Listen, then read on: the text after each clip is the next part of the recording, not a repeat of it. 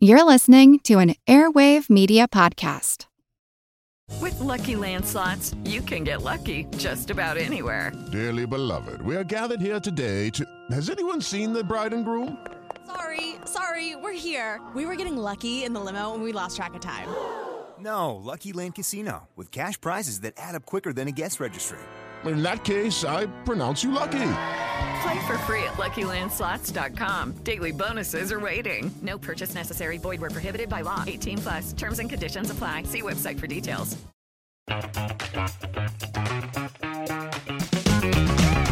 Hey there, I'm Dylan Lewis, one of the hosts of Motley Fool Money. Each weekday on Motley Fool Money, we talk through the business news you need to know and the stories moving stocks on Wall Street. On weekends, we dive into the industries shaping tomorrow and host the experts, authors, and executives that understand them. Tune in for insights, a long term perspective on investing, and of course, stock ideas. Plenty of them. To quote a listener, it pays to listen. Check us out and subscribe wherever you listen to podcasts.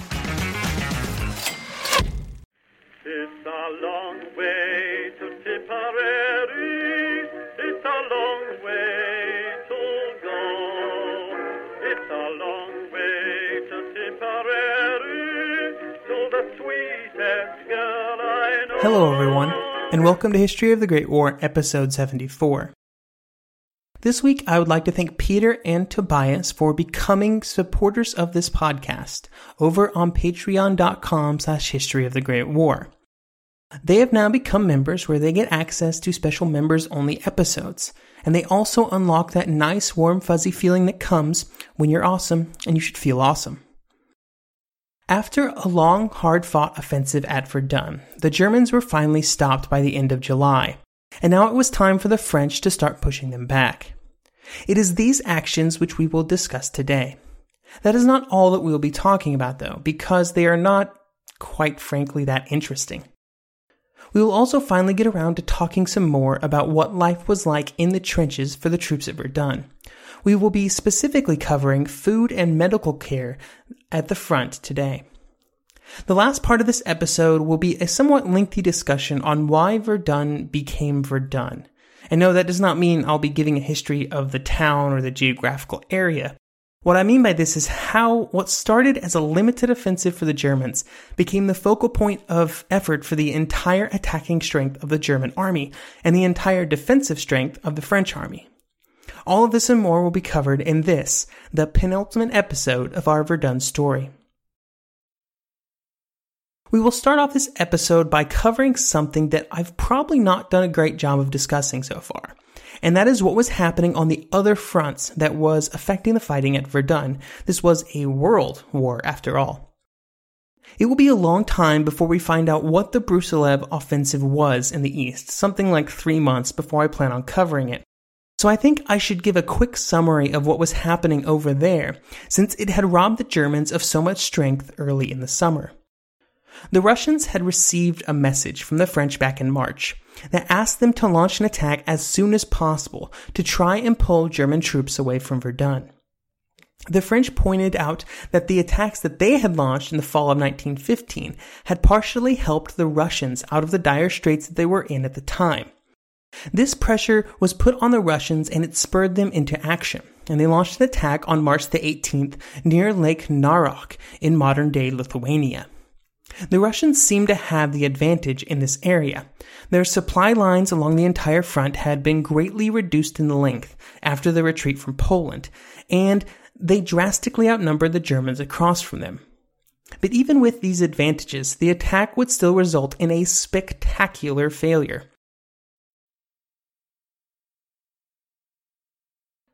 Five times the number of Russians attacked the Germans and overran the first two German trenches, but they could make it no further.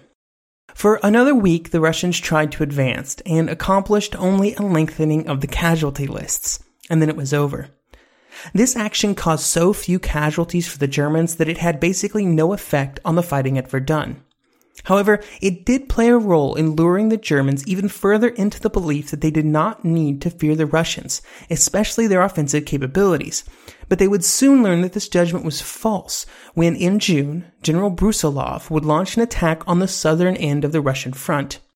Here, Brusilov would take advantage of the weak Austrian units and a new strategy that involved attacks along a massive front to prevent a counterattack. Over the course of just a few weeks, the Austrian army, after suffering hundreds of thousands of casualties, was once again very close to the breaking point. A constant stream of German reinforcements would have to be brought into the area. This did drastically affect the fighting at Verdun, as we discussed last week, when divisions were forced to be moved out of the reinforcement pool for Verdun to replace the troops that were sent eastward. This would cause the beginning of the end of the German attacks, as this movement of troops, coupled with the action soon to start on the Somme, would rob the Fifth Army of the necessary troops to continue their push. So with that out of the way, let's get back to our chronicle of events. Throughout the entire summer, Joffre had wanted Petain to be more aggressive. In the middle of June, he multiple times, I might add, insisted that Petain execute attacks to push the Germans back in a few key areas. These requests were resisted by Petain, and so Nivelle was brought in to replace him.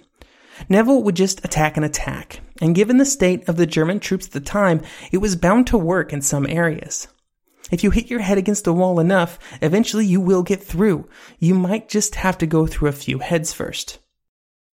By the end of July, the Germans were set up perfectly for more attacks from the French, and throughout August, several French attacks hit them at various parts of the line. None of these were particularly large, but they went a long way to showcasing to everyone watching that the German situation was not good. Petain once again began to advocate for more troops be brought in, this time for attacking instead of just to rotate defending troops out. Petain argued that he could not launch a successful attack without these extra troops, and part of the problem was due to how depleted many of the French units were. Quote, the experience of several months proves that a unit that has lost a third of its combatants no longer offers sufficient resilience to resist an attack, or as a minimum, to maintain the integrity of the front. End quote. Even though August was one of the quieter months at Verdun, there were still casualties that required a constant movement of replacements into the theater. These would have to be added to the additional troops needed for the attack, for which preparations soon began. When Joffre sent an officer to Verdun on September the 13th, the goal was to discuss a possible future operation. He wanted Petain and his generals to give him an outline for a new attack that could then be refined, but Petain was one step ahead of him. He had a detailed plan that he was ready to put into motion immediately. Petain's plan was to attack with six divisions on a five kilometer front. Petain asked for several new divisions to enact his vision, and after seeing Petain's plan, which Joffre called, and I quote, an offensive of great energy, end quote, he was provided with two new divisions and five other mostly rested ones to replace those in the line. Here is historian Alistair Horne, quote, the counter-offensive revealed the Verdun team of Petain, Nivelle, and Mangin working together in greater harmony than ever before. Mangin would execute the attacks and be responsible for carrying out the details. Part of this was a reorganization of the infantry platoons to shift the mix up of riflemen, grenadiers, and machine guns to better suit the needs of the battlefield. Nivelle was responsible for planning the details that Mangin would carry out. With his history in the artillery, he was particularly involved with the planning of that part of the operation. Part of this plan was to lay telephone wire below the bottom of the trenches to try and improve the coordination between the front lines and the gun lines. With this coordination, he planned to use a barrage that would stay just ahead of the infantry and also be able to adapt if the infantry needed it to be slower or faster. Petain, the man at the top, was responsible for overall planning and for all of the logistical and support functions that are so critical to large operations. Petain would get the troops from Joffre that he needed, and he was also able to bring in more artillery, both from areas of the front that he controlled and from all along the line. To go along with these functions, Petain also played another very important role.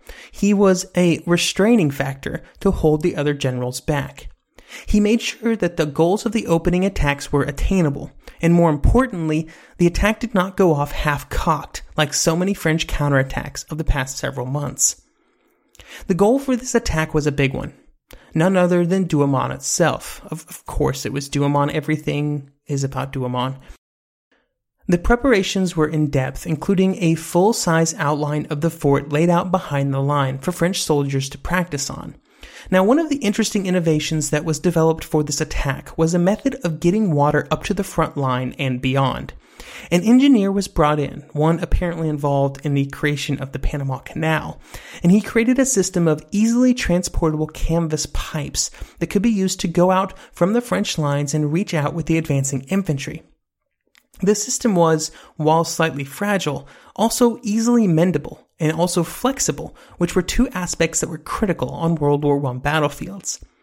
The French would go into this attack with more confidence than at any other point in, at Verdun. On the other side, the Germans knew that they were in trouble. It was obvious that they had less men. It was obvious that the French had fresher men. It was obvious that the French now had the advantage in artillery. It was obvious that the French were just stronger all around. The offensive was originally scheduled for early October, but as was typical, it got pushed back until the 21st of the month. During all of this time, both preparations and during the delay, the French continued to concentrate more and more artillery on the front. By the 19th, when the bombardment really got going, they had over 700 guns. These included some of the largest guns in the French arsenal, with two 270mm, two 280mm, one 370mm, and two 400mm guns that were just as powerful as anything that the Germans had brought to Verdun throughout the campaign. For two days, these guns and many more focused mainly on shelling Douaumont in preparation for the attack. During those two days, the shelling did not cause too much damage to the fort. However, at other areas in the line, the German units were getting hit brutally. By the start of the attack, the German infantry's ability to offer any resistance was hanging by a thread. One interesting tactic that the French tried in the middle of the bombardment was to stop firing the guns and the troops were ordered to yell like they were getting ready to run forward in the attack, but they were not. The Germans, of course, did not know that the French meant to stay in their trenches and called down the German artillery on no man's land. Up until this point, the German artillery had been almost completely silent to prevent the French from finding their locations. This was a typical tactic in World War I, where the side with the less artillery on a specific battlefield would not fire until the absolute last moment when the infantry was moving across no man's land. But now, with the Germans' guns firing, they revealed their positions, and the French artillery rained down masses of counter battery fire. As the bombardment began to reach its crescendo, Douaumont, which had been standing so strong for so long, was beginning to show some serious wear. The French 400mm shells were hitting it hard with a predictable interval of 15 minutes between shots. And suddenly there was a huge explosion within the fort, shaking it to its very foundations. Several of the French shells had been penetrating what was left of the concrete and earth carapace above the fort and were starting to explode in the corridors. One of these shells got very close to the large caches of French shells that were deep within the fort and had been there since the beginning of the battle. It was clear that every time a shell landed, it was putting the entire fort at risk of exploding. There was also a fire raging through the corridors of the fort, which I'm sure wasn't helping anything. And so that night, the German commander ordered the fort to be abandoned, fearing that the fire would reach the arsenal. By morning, the Germans had successfully abandoned the fort, and also early the next morning, as the first wave of French attackers moved into the fort, they found it completely empty. What they found was that the fires had extinguished themselves during the night, instead of igniting the ammunition stores like the Germans feared. The French units then sent runners back to bring in more French soldiers, and once again the fort was in French hands. And with that, the strongest fortification at Verdun was taken in an attack for the second time against almost no opposition. It's, it's really crazy that it managed to happen twice.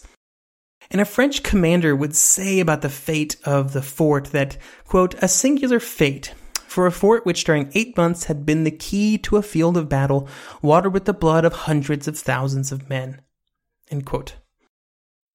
When the French soldiers ran forward, they did it under the protection of a thick morning fog. They quickly captured Douaumont, like I said, and continued to push forward. Fleury and the Ouvrage de Thiamont fell in a front matter of hours. something that had taken the Germans months to accomplish.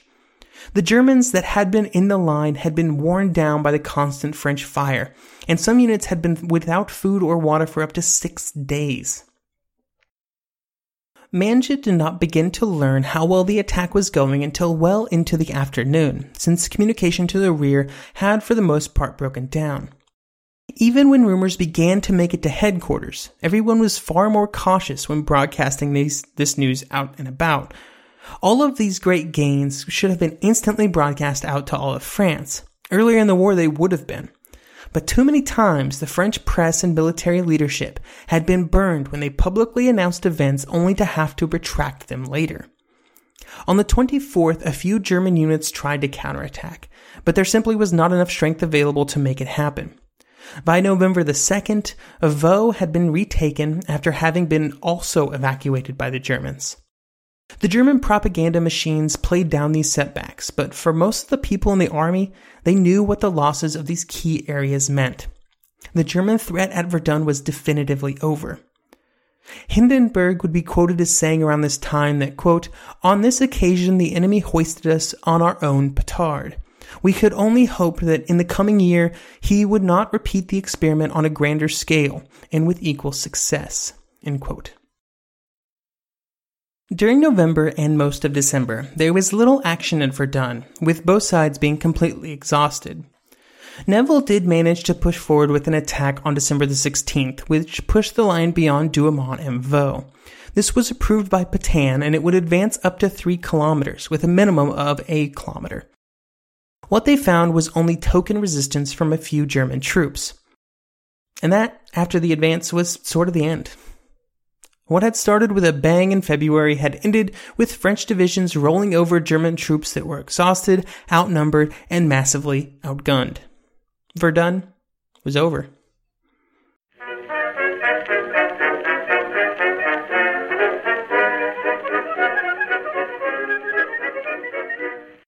Hey everyone, I'm a busy person.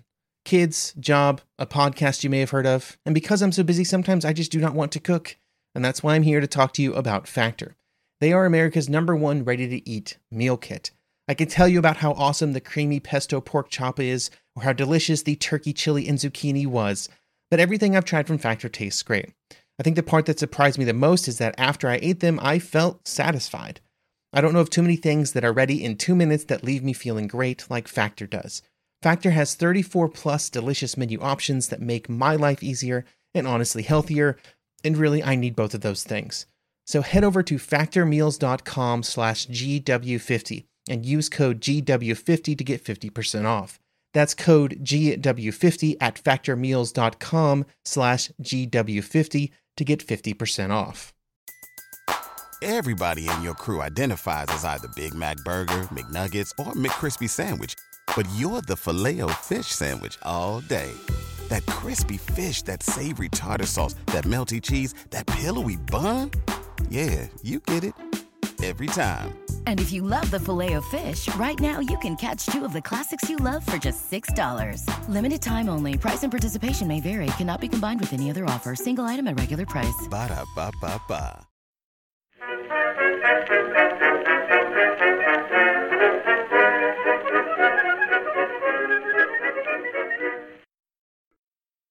Two topics that have been in my notes this entire time for Verdun, and have been in the outline for every episode for about the last two months, but have never made it in, are food and medicine in the trenches.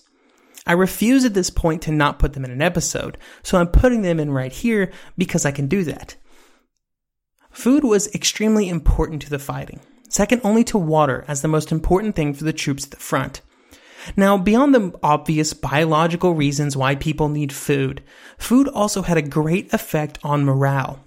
All of the commanders recognized this fact, including Ludendorff, who would be quoted as saying, quote, The efforts of the army in the field depend on a high degree on their rations.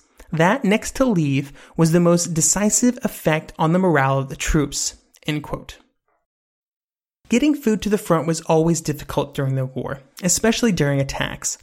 During quieter times, the rations were brought up nightly to the front lines. Generally, three or four men would be sent back to the rear for every company. These groups would go on a journey of up to 10 miles, which felt far longer, since on the way back they would be weighed down with food and water.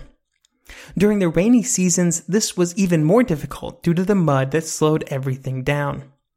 The guns of the enemy would of course not be silent during all of this. There were always artillery shells falling behind the lines, and if a specific resupply route was discovered, it would inevitably be targeted. Because of all of these factors, it was not unusual for the food and water to not even get up to the front.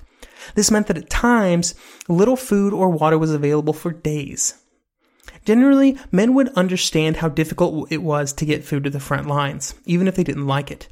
However, when they were off the front lines and in the rear, they became far less understanding to food interruptions.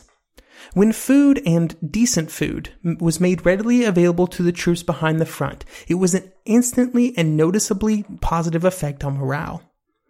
This caused the French to undergo some serious reforms in 1916 to try and improve the food available to the men when they were off the line, especially to increase the availability of hot food. This type of reform would play an even larger role in 1917 when trying to solve the mutiny problems that the French army would have. This is not the last time that we will discuss food and drink in the line, behind the line, or on the home front. There will hopefully be an entire episode focusing strictly on this topic later this year, especially on some of the hardships on the home front, especially in Germany, that was being experienced during the war. During World War I, the medical facilities were never known to be great. But of course, like any other aspect of keeping the armies at the front, each country did things a little differently. For the French soldiers, this was very bad news because they had the worst medical facilities and success rate of any of the three armies on the Western Front. For a soldier wounded at the front, the first link in the medical chain was the stretcher bearers. Every unit had a specified group of stretcher bearers at the beginning of the war but most of these groups quickly ran out of members. Regimental musicians were also used for stretcher bearers until their numbers also began to fall short of requirements. And then you see other random groups like uh, the British cavalry also was used as stretcher bearers quite often, and other just random groups that weren't in the front line. But finally, a call for volunteers went out at the front to try and increase the number of stretcher bearers, and their response was less than amazing. Being a stretcher bearer was a very difficult job, and it was a very dangerous job, especially when there was often a shortage of actual stretchers, and the men were forced to find other means of transit. I do not know if you've ever tried to carry a full grown man who has absolutely no assistant and is just dead weight for any great distance, but the few times I have tried, I did not make it very far. Trying to bring in a wounded man without proper stretchers or suitable replacements was almost impossible on the battlefields of 1916 because they often needed at least two men to get a wounded off of the battlefield, but without stretchers, it was impossible to properly utilize the abilities of those two men at the same time. And of course, it did not make it any better on the wounded either. And oh, by the way, there was all those trenches and shell holes and enemy fire and mud and just horribleness. The problem with stretcher bearers, especially in the French army, was that it was sort of a cascading problem, whereby as there were less stretcher bearers, there was a lower chance of any particular soldier being picked up when wounded, which then resulted in less men feeling like it was worth it to risk their lives to be a stretcher bearer, which resulted in a lower chance of any particular soldier being picked up, and so on and so forth. This got to the point, especially on the more hotly contested battlefields like Verdun, where soldiers just assumed that if they were wounded, they would not be helped in any way, which did nothing to help morale. Even those that were brought off the battlefields and behind the lines were just at the beginning of their journey. If they survived their initial injury and got picked up and brought behind the lines, and then survived the ambulance ride and the ride in often unsanitary railway cattle cars, they then arrived at base hospitals that were completely overwhelmed pretty much constantly. At the beginning of the war, the French military had been planning on a short war, just like everyone else, and they'd also been planning on a war involving mostly bullet wounds. This meant that the number of surgeons was actually lower than they might have been otherwise if they'd been planning for artillery injuries. With the bullet wounds, there's often a cleaner wound with entry and exit points that sometimes not even require a surgeon to work on. However, since there are so many artillery casualties on the battlefields of World War I, and for these injuries you almost always needed a surgeon, they were forced to make some choices. When men arrived at these hospitals, they were split into three groups those that would die anyway and were not worth the time, those that would survive but would not be able to fight anymore, and those that could be saved to fight another day. In the cruel math of war, the third group got the lion's share of attention. This type of triage was used by other armies as well, but they always seemed to be a bit better at getting men stabilized and shipped out of the base hospitals, and usually back home for convalescence. For the French, this was always a challenge. For example, from February the 23rd to the end of June 1916, 23,000 French soldiers died after they had arrived at the hospital. Keep in mind, that's after they arrived at the hospital. In fact, the French would have the highest ratio of deaths for the wounded on the Western Front, with 420,000 men dying during the war after they had arrived at some form of aid station. The end result of all this was a definitive callousness among the French soldiers when it came to the wounded. One of the most important questions to ask, and one that is often discussed at great length and in excruciating detail, is why Verdun continued so long. Why did something that for both sides was accomplishing so little other than grind units into dust continue? I think the reason that this topic is discussed so much is because there is not a definitive answer. It took the decisions of so many people involved to create a situation where the fighting continued. And there was also a lot of luck and chance in there as well. On the French side, the, the reasoning seems a bit more obvious. The Germans were attacking a position in the French line. The French were defending it. However, while Verdun was a semi-famous location, it could have been abandoned early in the fighting without too much fuss. The French could have spun a story in the press about how fixed fortifications, like those at Verdun, were not important. They were, they were saving their strength for other operations. However, when Castelnau arrived and gave the order to hold the East Bank at all cost, the French military decided that it was important.